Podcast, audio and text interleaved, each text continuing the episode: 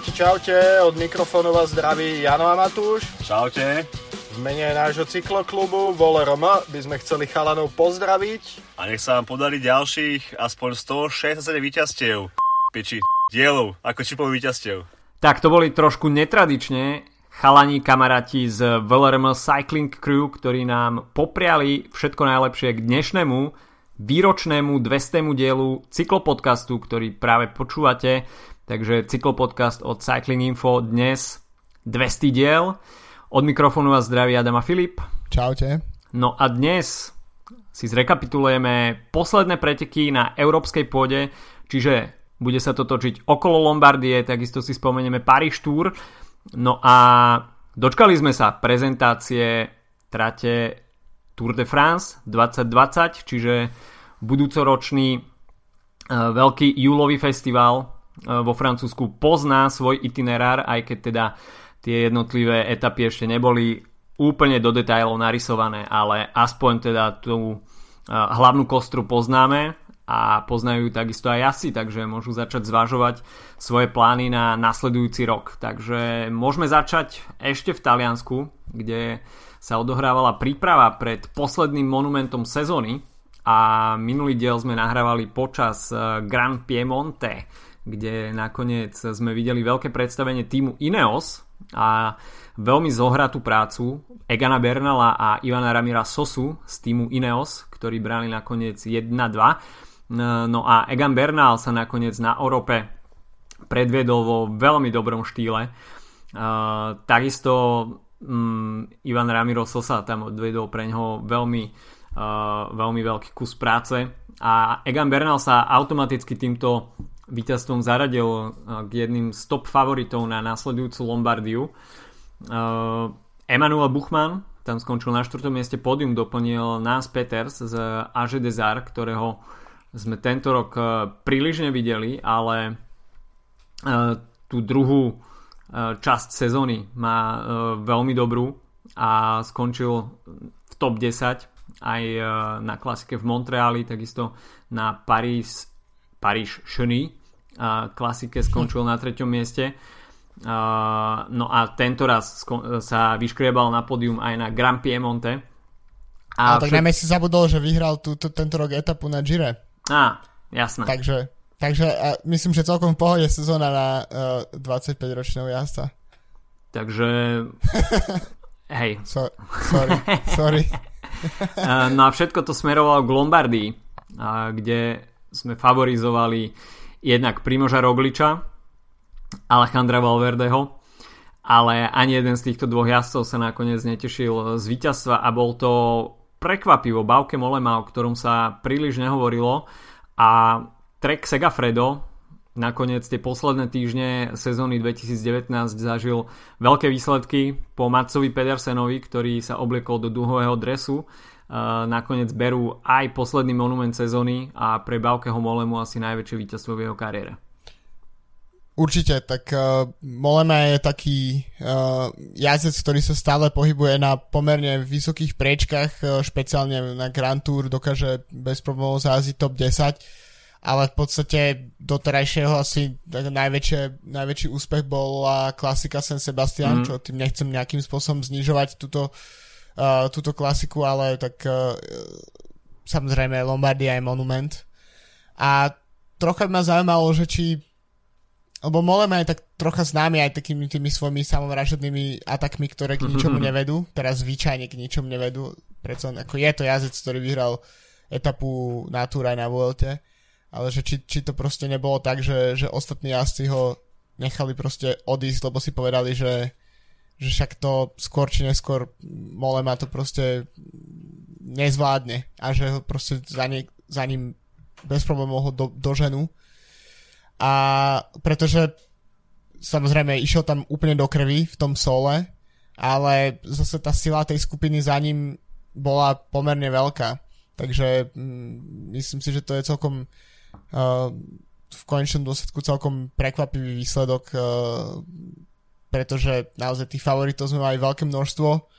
Ako si spomínal, podľa Michael Woods napríklad sme ešte zabudli spomenúť, že vyhral mm-hmm. Milan Turin, mm-hmm. čo sme práve keď sme nahrávali sa jazdilo. Mimochodom to bola 100 edícia, takže my sme mali už dvakrát toľko podcastov, ako bolo ročník, ročníkom Milan Turin. A, takže v tom sme niečo, niečo vynimočný. Ešte k Molemovi celkom podľa mňa zaujímavé, že v tejto sezóne vlastne utržil pódium Grand Tour, pretože mm. bol, bol, vy, bol vyšvihnutý zo 4. na 3. miesto po diskvalifikácii uh, víťaza VLT roku 2011, ktorého meno mi práve padlo. Pána Koba. Áno, Kobo, jasné. Uh, takže vlastne on tiež uh, mohol, tak ako um, Chris Froome oslal svoje víťazstvo, keď bol v nemoci, tak, uh, tak Molema sa dočkal po uh, množstve rokov kariéry svojho prvého Grand Tour pódia a to s niekoľkoročným oneskorením. No, neviem, či Bauke Molema alebo niektorí z jazdcov spomínali, že to víťazstvo prišlo aj vďaka miernemu podceneniu tej zvyšenej skupiny favoritov, ktorá sa na Čiviliu vytvorila a mal tam niekoľko atakov alebo také zostrenie tempa aj Alejandro Valverde a Molema v podstate iba čakal, kým sa Valverde nejakým spôsobom zaradí späť, bude trošku unavený, bude si chcieť trošku oklepnúť a vtedy Bauke Molema vyštartoval. A v podstate nikto nejak explicitne nereagoval a asi čakali naozaj, že Molema sa udrží vpredu chvíľku, dajú mu nejakých 20-30 sekúnd, ale tam to veľmi rýchlo narastlo až do nejakej minúty. A tým, že z Čivilia vedie veľmi technický zjazd, kde uh, Molema nemal nejaké veľké problémy a takáto skupina v takomto zjazde príliš veľký čas mm, na toho vedúceho jasa nestiahne a potom následovalo už iba posledné krátke stúpanie a nakoniec finish v kome, tak uh, tam už nebolo naozaj veľký priestor na uh, doťahovanie nejakej minútovej straty.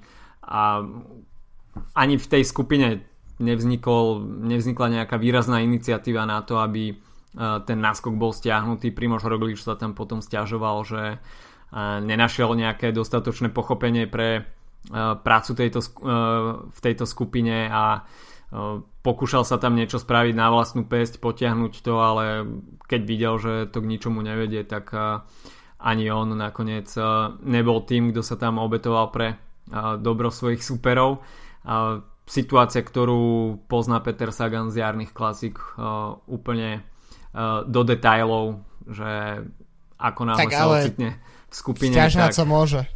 Sťažovať sa môže, jasné. Akože nemôže, nemôže predsa uh, jazdec, ktorý vyhral uh, neviem, dvoje zo štyroch alebo z troch pretekov, ktorých ho vyštartoval v poslednom týždni pred Lombardiou, očakávať, že všetci, ho, všetci budú s ním pracovať a potom ho vyťahnú niekde do toho posledného zjazdu, kde on, kde on si to v pohode proste dojde časovkársky do cieľa. Proste je jasné, že budú všetci teraz jazdiť všetci proti Rogličovi, keď je to jeden povedzme z troch uh, najúspešnejších jazdcov túto sezónu, alebo štyroch, alebo piatich, alebo akokoľvek sa na to pozeráme na, na hodnotenie sezóny. Takže... Jasné, Rogliča toto v úvodzovkách vyplakávanie ešte stále nejakým spôsobom môže baviť, pretože pre neho to je pomerne nová rola, áno. Uh, no, jasne. On nepatril doteraz k nejakým výraznejším favoritom uh, pretekov.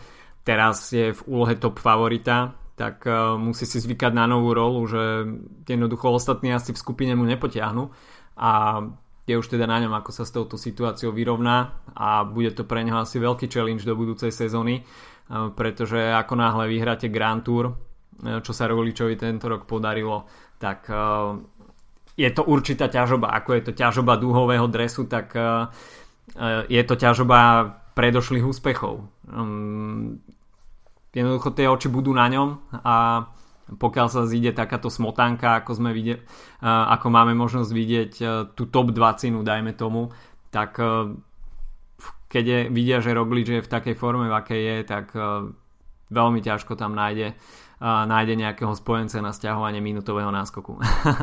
o, určite, možno teraz trošička odbehnem, ale v podstate, keď si vezmeš len víťazov Grand Tour, tak Chris Froome na Gire je posledný jazdec, ktorý uh, vyhral viac, ktorý má ako vo svojich palmares viac ako jedno víťazstvo v Grand Tour odtedy od Geranta Tomasa až vlastne mm. po teraz uh, po Rogliča na, na tohto ročnej Vuelte každý vyhral Sami nováčikovia Sami nováčikovia akože áno, môžeme možno, že sa pozerať na Geranta Tomasa ako nováčika, je možno trocha zvláštne, ale áno, všetci proste z nich vyhrali uh, prvé Grand Tour, Simon Yates uh, a teda. No a vlastne to podľa mňa len ukazuje to, že bude problém pre tých jazdcov naviazať, nadviazať na tie úspechy. Mm. Tým nechcem nejakým spôsobom pochváliť Rogliča, lebo si myslím, že uh, s takou formou, ako ukázal tento rok, tak má na to, aby tých Grand Tour vyhral ešte koľko sa mu zažiada. Ale nie je to tak, že by sme vlastne zažívali, už sme práve pomne vzýšli z tej e, proste frumovskej éry a predtým mm. Armstrongovskej éry a uh, tých hegemónií jedného jazdca napríklad, alebo Contador tiež svojím mm. spôsobom, aj keď to bolo prerušené uh, tými od, odobratými titulmi a podobne. Každopádne teraz to vyzerá tak, že máme fantastických jazdcov, a práve po mne Bernal je z nich taký, ktorý má najväč, mm-hmm. najväčší potenciál začať kradnúť uh, Grand Tour tituly vľavo vpravo, ale uh, je tiež práve po mne, že niektorí z týchto posledných uh, x jazdcov tak, uh, tak nikdy už na ten úspech nenadviaže, pretože tá konkurencia je proste veľká a Grand Tour sú len trikrát do roka. No a uh, síce som teda trocha odskočil od Lombardie, ale uh, znamená to tiež to, že proste Roglič to druhé víťazstvo sa bude rodiť ťažšie ako to prvé, kdekoľvek uh, bude na, na štarte, podľa mňa. Určite, ako staré známe kliče, obhajobe, obhajiť je oveľa ťažšie ako, ako získať po prvýkrát. To určite mm. bude platiť aj v prípade Primoža Rogliča, určite aj v prípade, v prípade Baukeho Molemu pri ďalších pokusoch, dajme tomu na Liež, Baston Liež alebo budúci rok pri prípadnej obhajobe na Lombardii. Alebo Mats Pedersen. Alebo Mats Pedersen, tak tento bude mať uh, oveľa, oveľa ťažšie. Uh, budúci rok majstrovstvo sveta v Švajčiarsku. V Švajčiarsku horské, takže Mats Pedersen to asi nebude. A, možno Jakub Fuglsang, keď to mal ostať v Dánsku. Uh, ktorý si mimochodom viedol celkom dobre aj, uh, aj na Lombardii, nakoniec skončil na štvrtom mieste. No a pódium doplnil Alejandro Valverde a Egan Bernal, takže tí najväčší favoriti nakoniec sa dostali na pódium. Bauke Molema využil teda to, že bol mierne podcenený tou skupinou favoritov, ale takto jednoducho chodí. Uh, pred pár desaťročiami sa takto vyhrávali dokonca Grand Tour, že sa no. otrhol nejaký jazdec, ktorý získal 10-15 minút náskok a nejakým spôsobom to doklepal uh, až do cieľa. Takže um, všetci si určite boli vedomi kvalit Baukeho Molemu, nie je to nejaký no-name jazdec ako dajme tomu, myslím si, že Mats Pedersen je oveľa viac mm, neznámy, dajme tomu, no, jasne. ako, ako Bauke má viac prekvapivý víťaz. Jasne. Takže to, že sa napríklad uh, prižmurilo oko nad uh, Matsom Pedersenom a teda jeho skupinou, tak uh, na mestrovstvách sveta, tak to je si myslím, že oveľa akceptovanejšie, dajme tomu, ako pustiť si Baukeho Molemu v, na posledných 18 km na Lombardii. Takže uh, veľké zaváhanie tých favoritov. Uh, to, že sa tam už potom nenašla vola stiahovať náskok Baukeho Molemu, tak na to sa môže vyhovárať hoci kto. Primož Roglič mohol byť práve on, kto bude iniciovať ten atak na Čivíliu a potom si on mohol ísť časovkárským spôsobom do cieľa.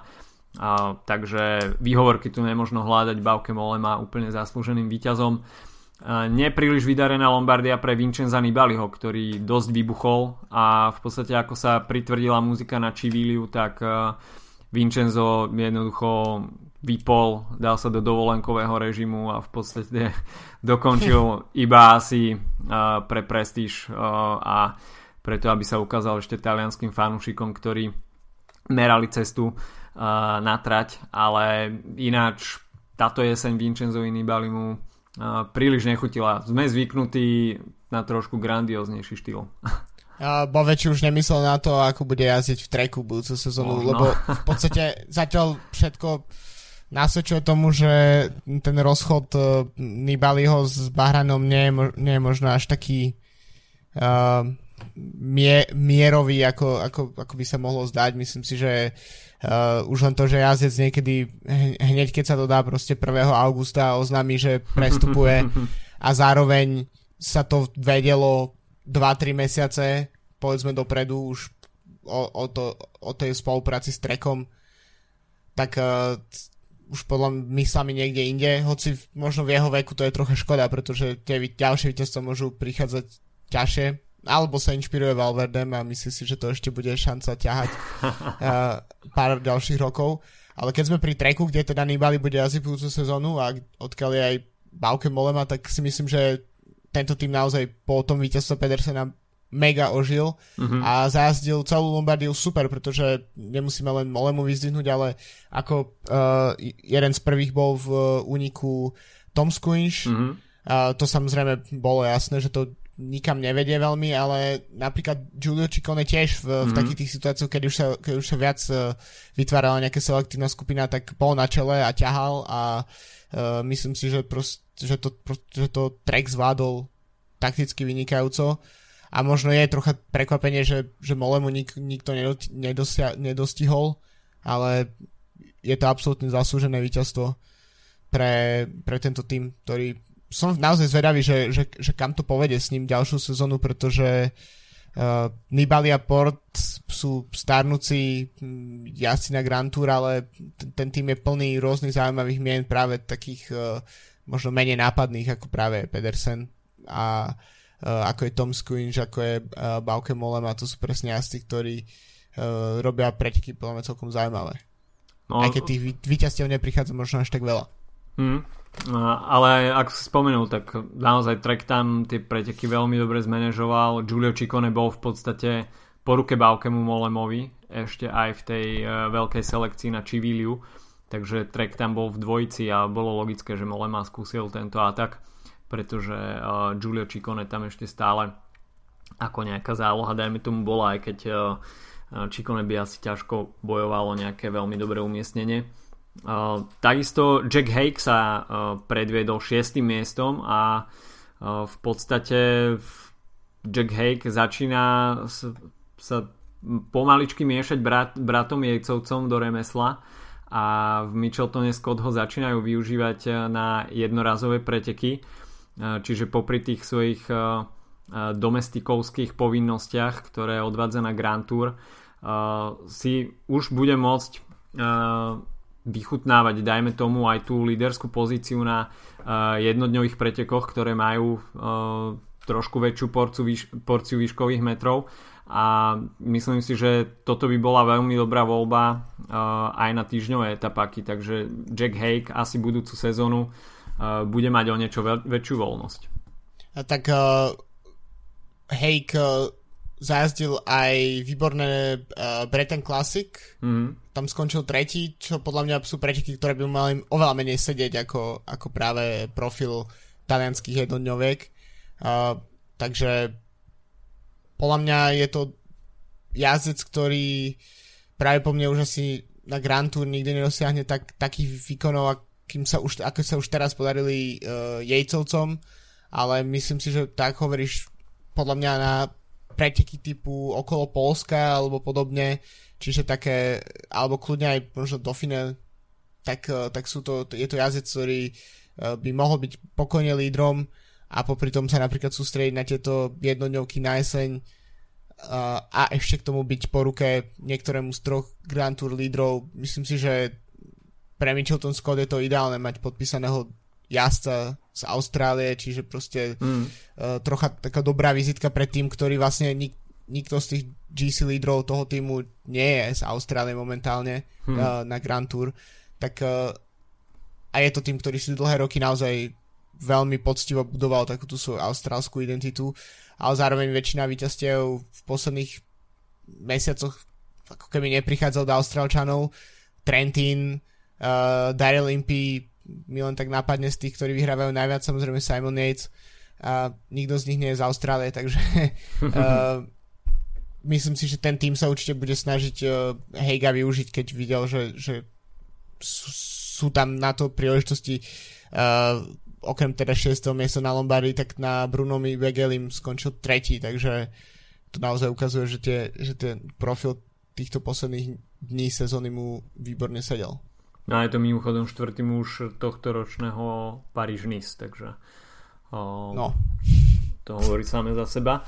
Uh, bola to takisto derniera pre niektorých jazdcov uh, vo svojich tímoch a Dan Martin sa nakoniec prezentoval 18. miestom. Ako je známe, tak budúci rok prestupuje do Israel Cycling Academy, respektíve Kaťuša Israel Cycling Academy. A takisto Enrik Mas, ktorý skončil 13.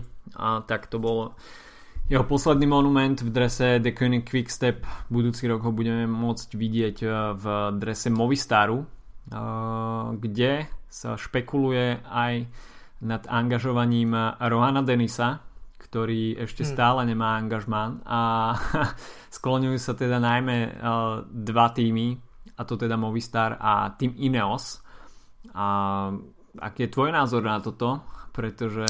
No, akože myslím si, že jediný dôvod, pre ktorý by som videl, že by mal ísť uh, Rohan Dennis do Movistaru, tak to je uh, Canyon asi by, ak, ak má nejaký Uh, ja nie som moc od techniky, ak má nejaký proste časokársky špeciál, ktorý by uh, Denisovi vyhoval, tak, uh, tak si viem predstaviť túto spoluprácu.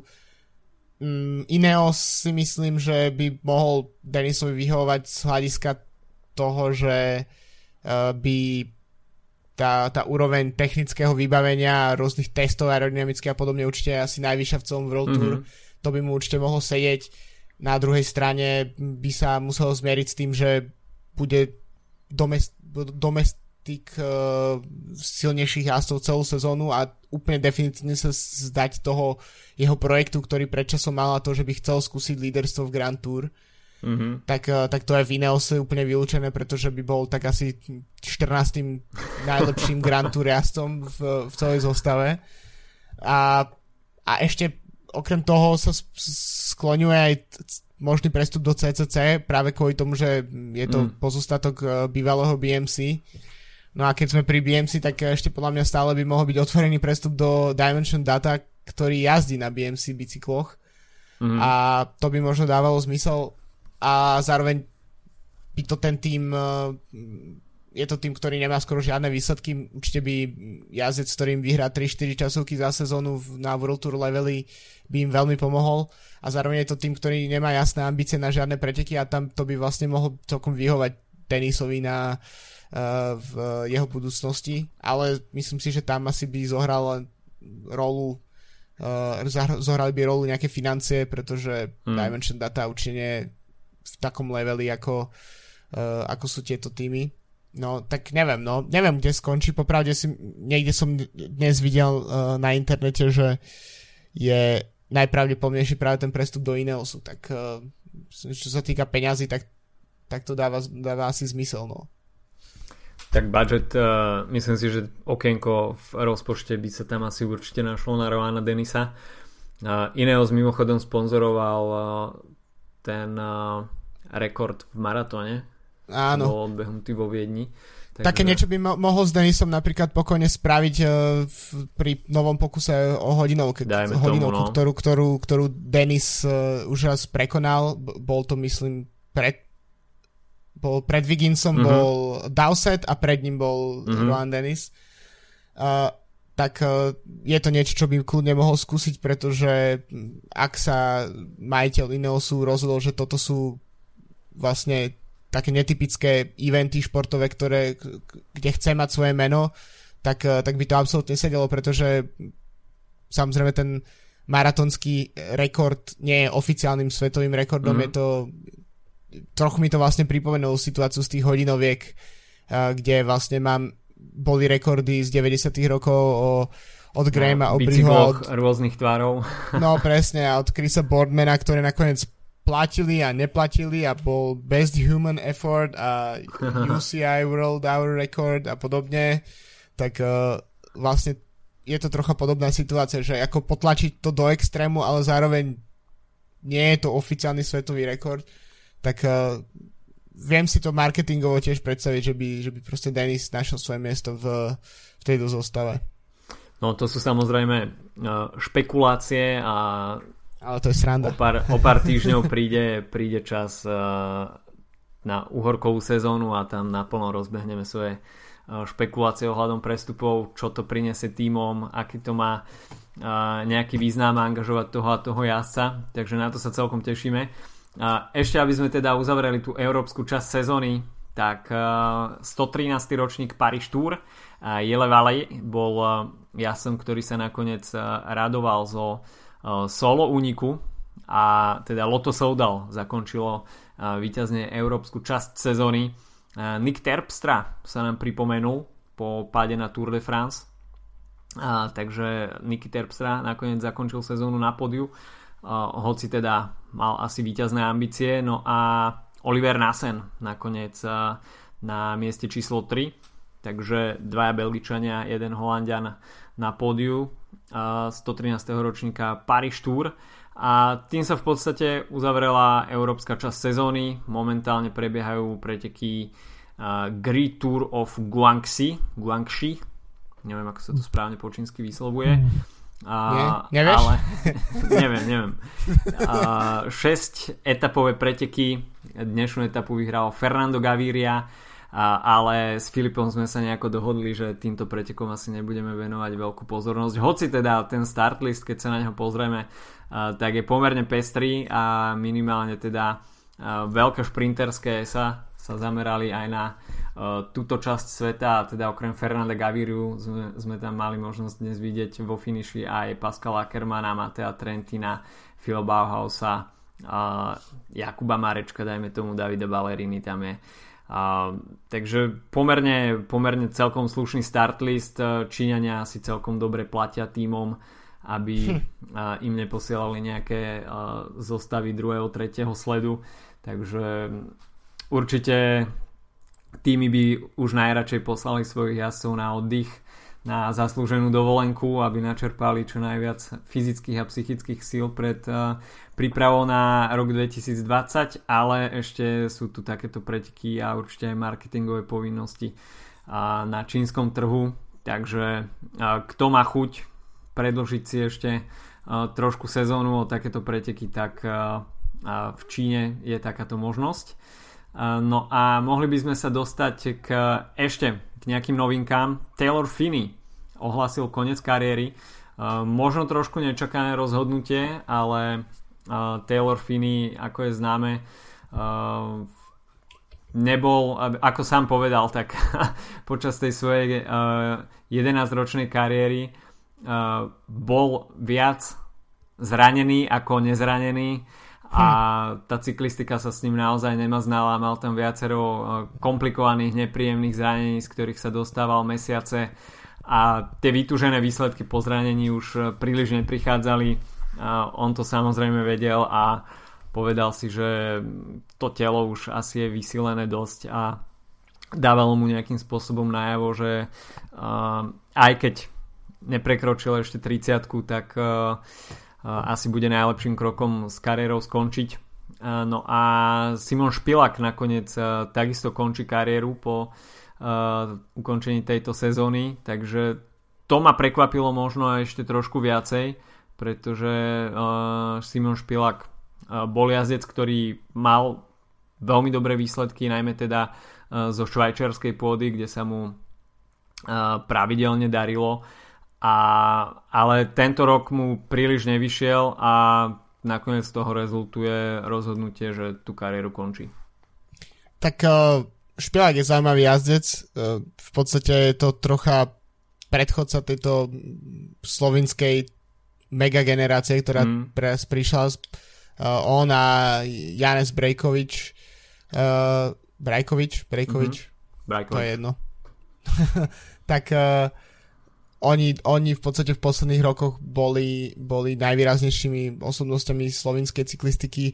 Špilák je zaujímavý tým, že zvykol vyhrávať alebo zvyk pripisovať výborné výsledky na týždňových etapákoch, ale na Grand Tour neštartoval. Um, v podstate sa na to vôbec nezamerával. Mm. A povie, nakoľko sa prejavila na ňom aj tá situácia v Katuši, ktorá túto sezónu teda evidentne nebola ideálna, až to viedlo vlastne k ku koncu, respektíve k zlúčeniu z uh, Cycling Academy. Podľa mňa celkom škoda. Čo sa týka Finiho, no, uh, je to z jednej strany nečakané, pretože to je jazdec, ktorý má 29 rokov, ale na druhej strane, keď si pozrieš, uh, koľko toho odjazdil túto sezónu, tak v podstate uh, v auguste jazdil uh, Prudential Ride London mm. a v maji nedokončil Tour of California a to bol v podstate koniec jeho sezóny, tie, tieto preteky a mal tam nejaké štarty v alternatívnom kalendári na tých rôznych uh, gravel a, mm. a mountain bike pretekoch v Spojených štátoch, ktoré jazdci je v jazdia, ale myslím si, že to ako bolo to asi, asi to proste vychádza tak, že, na, že 29 sa neustále stráviť v podstate pol sezónu zranený a potom sa nejak vrácať do tej ideálnej formy, keď vieš, že ten tvoj potenciál je oveľa, oveľa väčší, uh, ako by mohol byť, tak, tak je to ťažké proste sa sústrediť na, na návrat. Fakt treba pripomenúť, že to zranenie, uh, ktoré utrpel na americkom majstraku v 2014, myslím, tak uh, ho nielen, že stálo takmer kariéru, ale aj uh, oveľa väčšie zdravotné problémy mohli po ňom nasledovať. Takže tedy bol pomerne veľký zázrak, že sa vrátil vôbec na, e, do súťažného diania po viac ako roku. A v tom roku práve ja som čítal nejak ešte v Pro Cycling časopise nejaký rozhovor s ním, keď poprvý raz rozprával o tom, ako začal vlastne v tom čase uh, meditovať a malovať a robiť hudbu a vlastne sa venovať nejakým takým kreatívnym veciam a, a prvýkrát v kariére vlastne došiel na to, že nie je všetko iba jazda na bicykli. A čo vlastne u neho dáva zmysel, keďže jeho rodičia sú Davis Finney a mm. jeho mama je Connie Carpenter, takže to sú jazdci, ktorí vyhrávali obrovské množstvo pretekov a boli ikonami americkej cyklistiky prelomu 80 90 rokov, tak uh, je potom jasné, že, že takýto jazdec v tom vyrastá, tak uh, špeciálne ak pochádza teda z Coloreda ako mm-hmm. uh, ako Fini, kde, ktoré, ktorý je v podstate fakt mekou americké cyklistiky, takže ani sa, keď to tak ako zhrniem, tak sa veľmi ani nečudujem, že vlastne k tomu rozhodnutiu prišlo, ale myslím si, že Fini ho budeme registrovať aj naďalej uh, ako takú takú zaujímavú postavičku v cyklistickom dianí, tak ako, neviem, za tento rok všade vidíme Viginca po niekoľkých mm-hmm. rokoch, tak uh, je, je to um, tak je v tom um, môže byť proste vzpäť v tom dianí nejakým takýmto spôsobom. Aj keď myslím si, že komentovanie pretekov je lepšie Vigovi ako no, má mi, minimálne väčšiu, ka- Finimu, väčšiu kadenciu. Asi, asi až príliš uvoľnený. Takže uvidíme, čím nás Taylor Finney prekvapí uh, v, v jeho najbližšej činnosti. Uvidíme, čo to bude. A takže toľko k eh, novinkám, ktoré, eh, ktorým sa budeme venovať aj eh, v najbližších týždňoch, keďže preteky, regulérne preteky uvidíme až po novom roku. No a mohli by sme sa pozrieť na prezentáciu trate Tour de France 2020, ktorá sa konala v útorok. No a ako bolo známe už pred pretekmi, tak uh, pred, pretekmi, pred prezentáciou, tak uh, Grand Depart absolvujú jazdci uh, budúci rok v Nice, teda na francúzskej riviere. Organizátori avšak, avšak pristúpili k viacerým dajme tomu novinkám, ktoré sme v ostatných rokoch nemali možnosť vidieť. A ten parkour rozdelili viac menej rovnomerne, neviem či našli inšpiráciu vo Vuelte, to sa takisto dosť často skloňuje, že ASO sa trošku snažilo nájsť inšpiráciu vo Vuelte, ktorú takisto ASO zastrešuje, takže to by nebolo žiadne veľké prekvapenie. Ale etapy sú rozdelené do troch blokov, to je klasika. Jazdci absolvujú 3470 km. Neštandardne sa bude štartovať už týždeň predtým, ako sme zvyknutí, teda ten 1. júlový víkend, tak tento raz jazdci sa postavia na štart už 27. júna. Má to samozrejme logický dôvod a tým je Tokijská olimpiáda, kde preteky s hromadným štartom štartujú 6 dní po skončení Tour de France.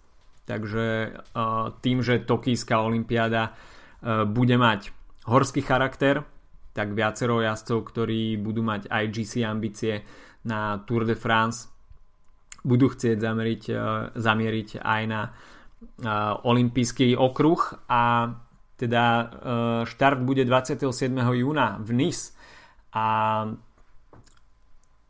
kopcov sa dočkáme veľmi skoro a už v prvom súťažnom bloku budeme vidieť dva horské dojazdy, takisto tam budú tri ďalšie etapy, ktoré budú obsahovať e, e, pomerne zaujímavé stúpania a teda počas tých prvých 9 etap uvidíme možno 4 hromadné dojazdy, avšak nebudú to čisto šprinterské etapy, takže celkovo pripravili organizátori 7 horských dojazdov, čo je pomerne povzbudzujúce pre fanúšikov a, môžeme to slúbovať pomerne útočnú cyklistiku v kopcoch, čo by sme samozrejme veľmi rade videli. Pri veľmi optimistickom pohľade na ten profil by sme mohli povedať, že nás môže čakať 10 hromadných, do, hromadných dojazdov, ale aj v tom treťom bloku budú nejaké šprinterské možnosti.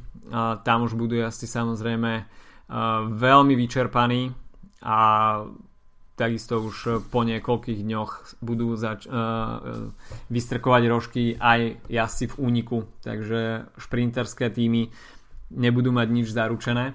Uh, no poďme sa teda pozrieť, že čo nás teda čaká.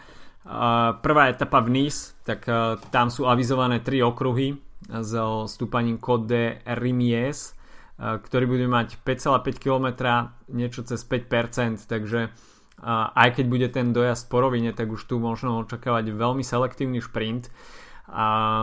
Ale čo bude ešte zaujímavejšie z e, tých úvodných dní, tak to bude etapa číslo 2, kde uvidíme e, veľmi zaujímavé stúpania Col de la Colmen a Col de Turini, e, ktoré sme mali možnosť vidieť Col de Turini aj na pretekoch Paríž-Nice tento rok. Avšak tieto stúpania prídu v prvej polovici etapy, takže nebudú úplne uh, rozhodujúce, ale nasledovať bude Col a Col de Quatre uh, Kemin. No a vrchol tohto stúpania bude iba 9 km pred páskou, takže táto kopcovitá etapa uh, rozhodne o držiteľovi žltého dresu minimálne na 2 dní a v podstate organizátori možno sledujú takýmto pomerne ostrým štartom v, tie, v tom prvom týždni to, že môže to odburať určitú nervozitu v tom balíku, pretože mm. vytvoria sa tam určité časové vankúše a takí tí wannabe držiteľia žltého dresu, medzi ktorých patrí dajme tomu aj Peter Sagan, ktorý občas drží tu nádej ešte v 5. 6. etape, tak budú odpáraní už v druhom dni a jednoducho toto určite prináša uh, určitý pokoj, pretože šprinterské týmy už budú uh, z toho pomyselného boja o bonifikácie v cieli a možného oblečenia sa do žltého dresu def- definitívne odparané. No záleží tiež, ktoré týmy, ak, ako, ako budú vyzerať, pretože ak napríklad príde uh, Jumbo Visma so svojimi troma GC lídrami a ešte k tomu si zoberie Dylana Kroenewegena do zostavy, tak uh, si myslím, že tam sa bude musieť deliť nejaká, ne, nejaké funkcie. uh, ale napríklad, keď si spomínal ten počet tých možných hromadných dojazdov, tak Caleb Ewan sa po prezentácii vyjadril, že ich vidí 4. No, OK.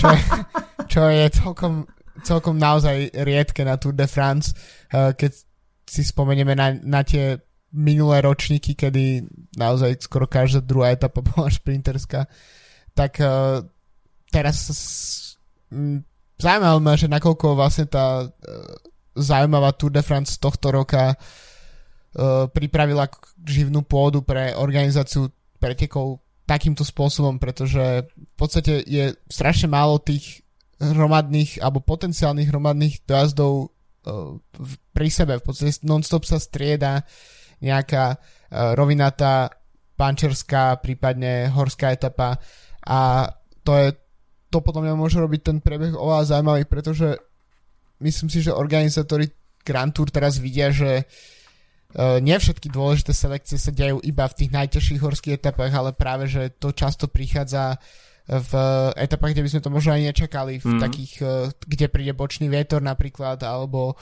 kde mm, sa musia vysporiadať jazdci s nejakými, nejakými atakmi, ktoré podelia proste pole a podobne a to je vlastne možno niekedy byť na pozore v takýchto situáciách oveľa dôležitejšie ako uh, stratiť pár sekúnd niekde na horskom dojazde. Takže pre mňa je to mm, rozhodne najzaujímavejšie na papieri najzaujímavejšie vyzerajúce teda Tour de France, odkedy sledujem cyklistiku. Čo teda nie je až tak strašne dlho, ale povedzme v posledných ročníkoch naozaj to najvýraznejšie eh, také premiešanie toho klasického overeného receptu, ktorý Tour de France prinášalo a, a v podstate každý rok to vyzeralo viac menej takisto.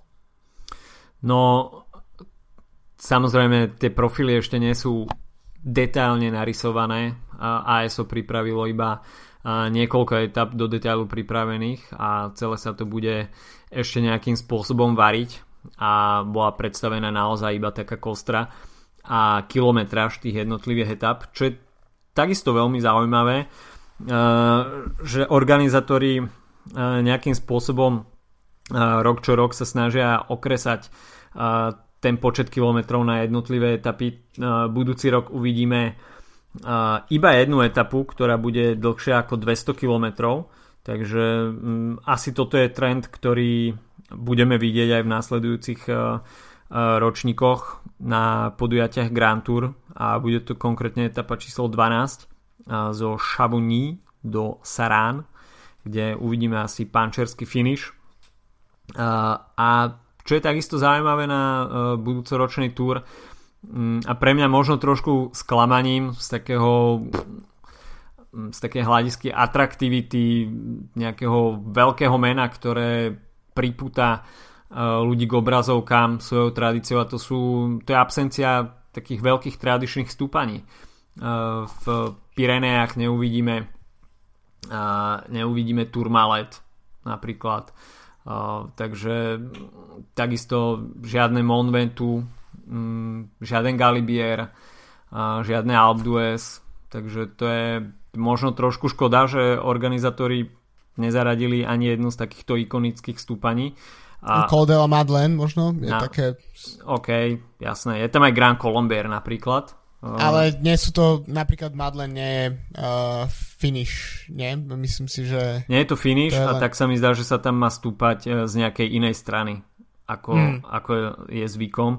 Takže vidíme comeback niektorých, uh, niektorých stúpaní, ako napríklad v etape číslo 4 Orsier Merlet, kde sa naposledy išlo pred 31 rokmi takže to je už pomerne brádaté a príde, e, je to prvý horský dojazd mimochodom, už v štvrtej etape a to sa bude písať 30. jún, takže niektorí si možno Uh, niektorí sa zbavia svojich GC ambícií aj možno niektorí z najväčších favoritov ešte predtým, ako si prehodíme kalendár na júl.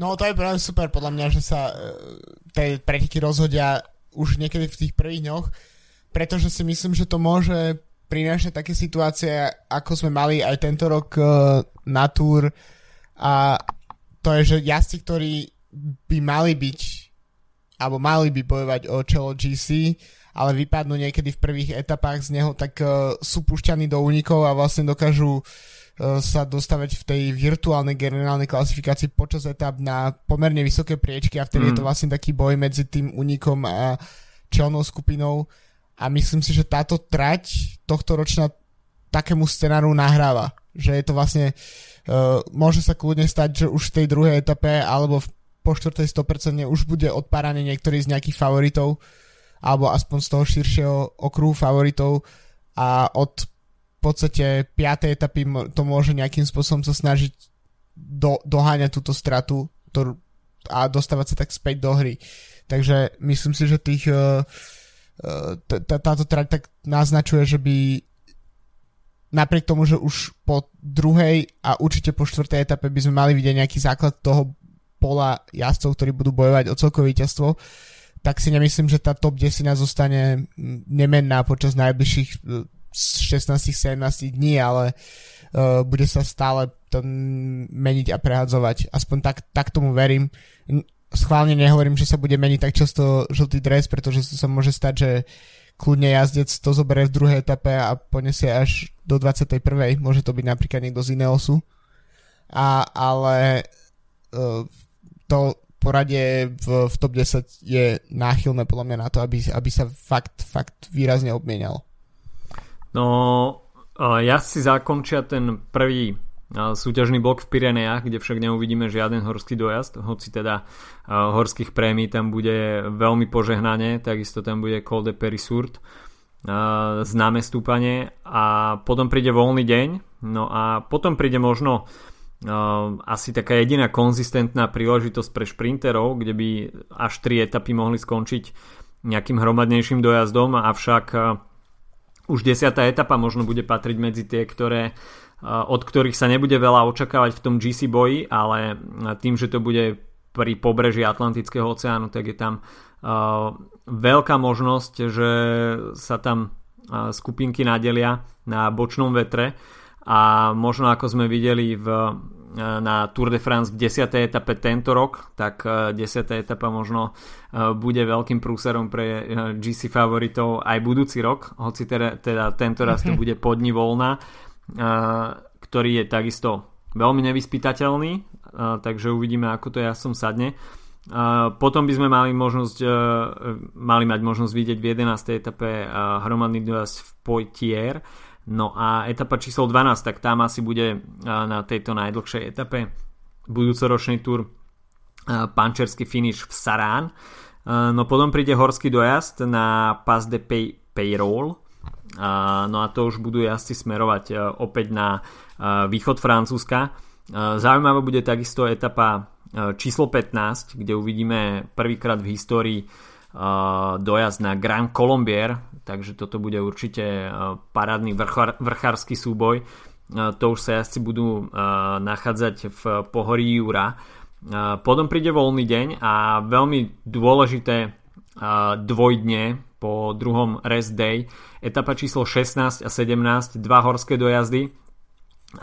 Etapa číslo 16, tak to bude na sviatok dňa dobytia Bastily. Určite sa tu budú chcieť predviesť najmä francúzski jazdci. Vydajú sa do úniku vo veľkom. No a uvidíme, či do 16. dňa prežijú najmä teda dve najväčšie GC nádeje domáceho ľudu Roman Bardet a Thibaut Pinot, tak na Villard de Lán budú chcieť si nielen pripísať etapový triumf, ale takisto získať dôležitý čas na svoju konkurenciu. No a deň na to, 17. etapa, tak toto bude asi kráľovská etapa Col de la Madeleine a Col de la Lozette, ktoré budú ozdobou tejto 168 km etapy Col de la Madeleine 17 km stúpanie, Col de la Ozet 21 km monštrum s priemerom 7,8% eh, a hlavne teda tá posledná tretina eh, tohto stúpania sa poriadne eh, zavrta jazdcom do nôh. Bude to takisto už tretí týždeň, bude tam cítiť únavu, takže finish na tomto stúpaní bude asi veľká podívaná.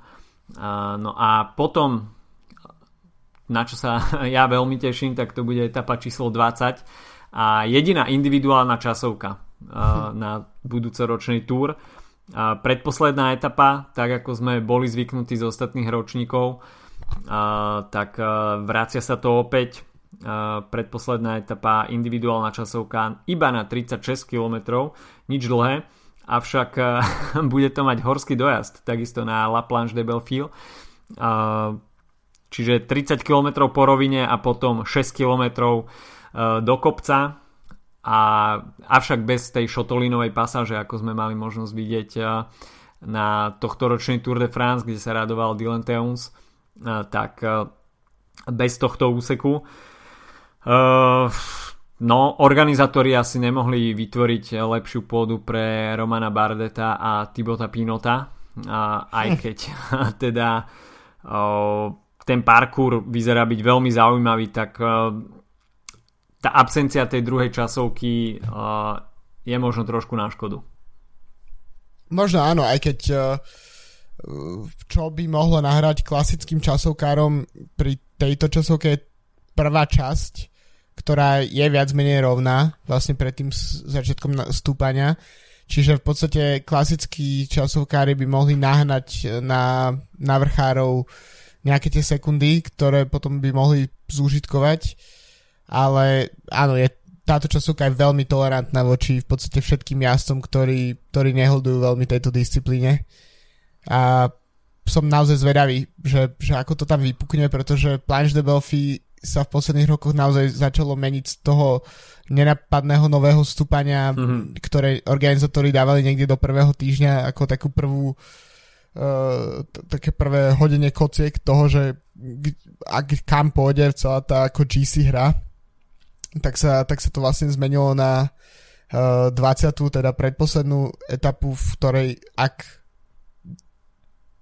by to by bolo samozrejme ideálna situácia.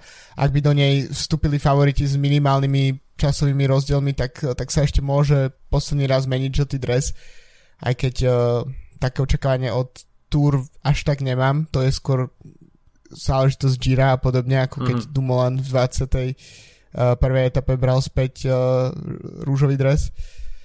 Takže uvidíme, no. Je to...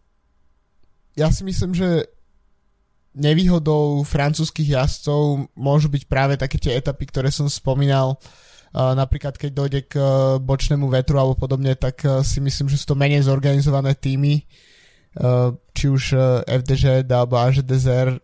Myslím si, že je veľmi málo pravdepodobné, že by v takej situácii bol odchytený Ineos ako samozrejme najväčší favorit na zisk titulu s kýmkoľvek by vlastne do tých pretekov prišiel ako s lídrom keďže majú ostatných troch výťazov, každého iného, tak to myslím, že hovorí za všetko.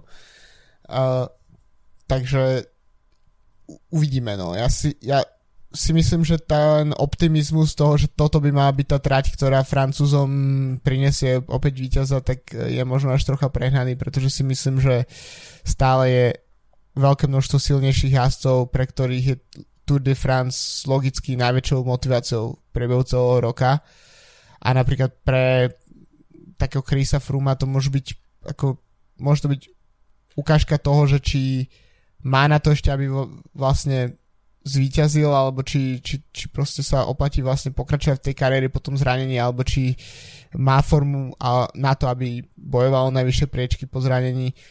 A prípadne plánovať na to, či je možné s ním zlomiť ten rekord v počte víťazstiev oficiálnych. Um, takže si myslím, že stále Ineos je podľa mňa pre mňa Ineos ako jeden tým je pre mňa stále väčším favoritom ako celý tým, cel, akýkoľvek francúzsky uh, pretekár. To asi áno, má to svoju logiku, tie výsledky, ktoré Ineos za sebou zanecháva, by tejto teórii nahrávali aj do praxe. Určite nie je asi dobre povedať, že francúzsky asi týmto patria k najväčším favoritom budúcoročnej Tour, to vôbec nie. Ale tá absencia tých časovkárskych kilometrov asi je také vodítko, že organizátori boli voči ním asi o niečo, o niečo naklonenejší. Ale takisto bude veľmi zaujímavé sledovať e, ten trend, ktorý budeme vidieť e, už priamo teda na trase a to striedanie šprinterských kopcovitých horských etáp. Nebude to všetko sústredené do nejakých pravidelných blokov, na ktoré sme zvyknutí.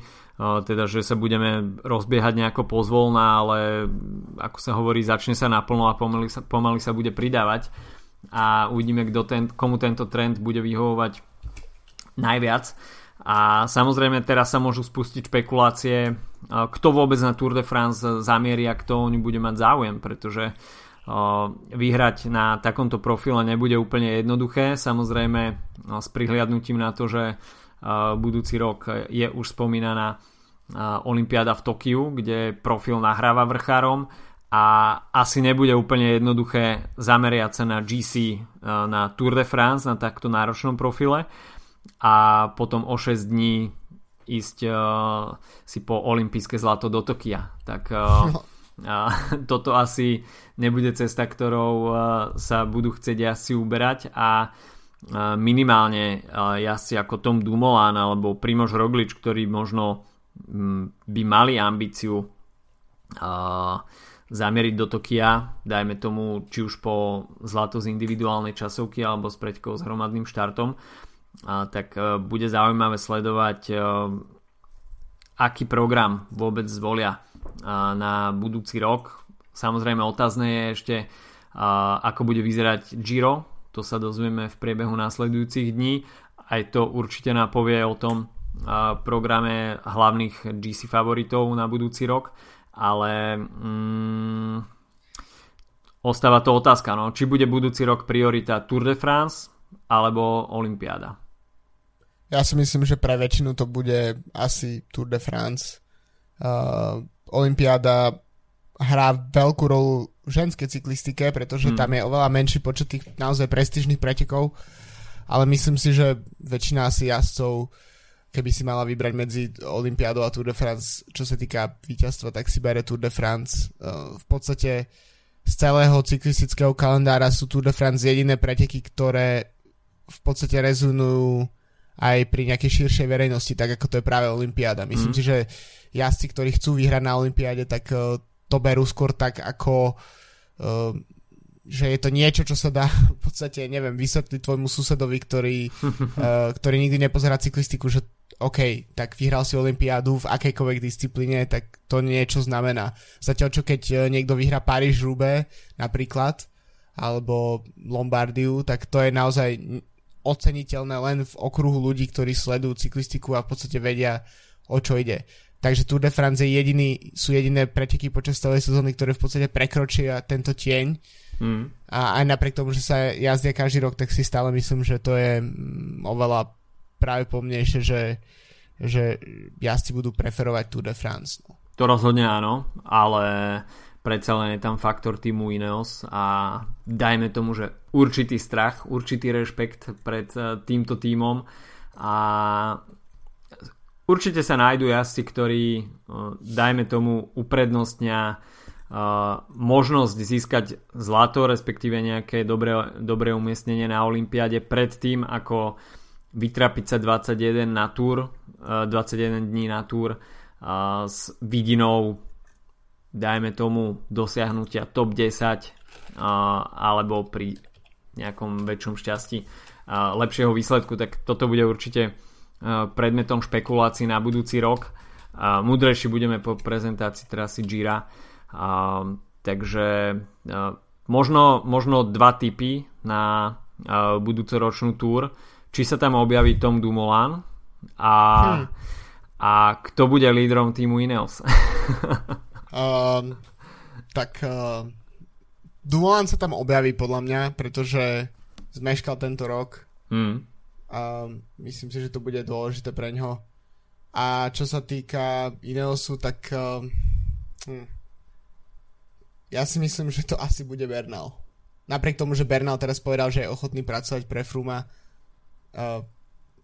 podľa mňa to bude zase fungovať tak, že na papieri bude niekto líder, alebo respektíve bude sa hovoriť, že niekto je líder, ale v skutočnosti bude lídrom niekto iný, tak ako mi príde, že to bolo v posledných dvoch sezónach v Ineose. Hmm. Uh, tak ako to bolo, keď Tomas porazil Fruma a keď Bernal porazil Tomasa, tak uh, teraz vidím aj tá forma, ktorú v podstate prešiel Bernal do, do týchto posledných dní sezóny, tak uh, bola veľká.